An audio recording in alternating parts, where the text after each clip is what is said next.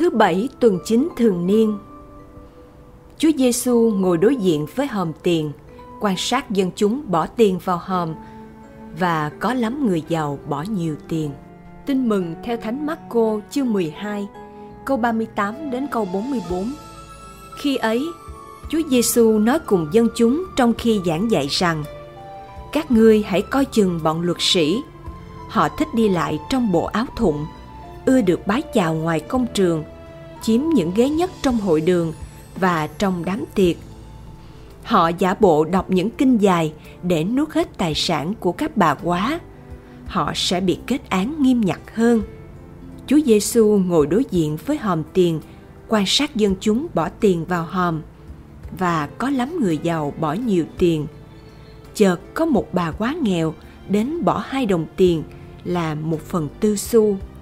Người liền gọi các môn đệ và bảo: Thầy nói thật với các con, trong những người đã bỏ tiền vào hòm, bà quá nghèo này đã bỏ nhiều hơn hết, vì tất cả những người kia bỏ của mình dư thừa, còn bà này đang túng thiếu, đã bỏ tất cả những gì mình có để nuôi sống.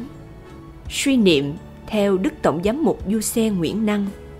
Sứ điệp: Thiên Chúa khoan nhân đánh giá chính tấm lòng mỗi người.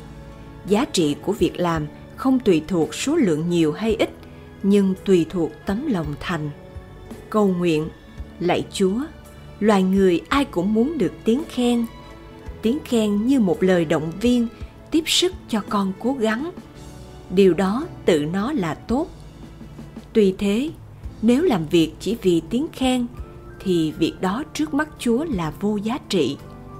Chúa khen người đàn bà quá nghèo khó đã dâng cúng vào đền thờ nhiều hơn hết mọi người, vì Chúa nhìn thấy tấm lòng thành của bà. Bà được khen không phải vì bà bỏ nhiều tiền, cũng không phải vì bà nghèo.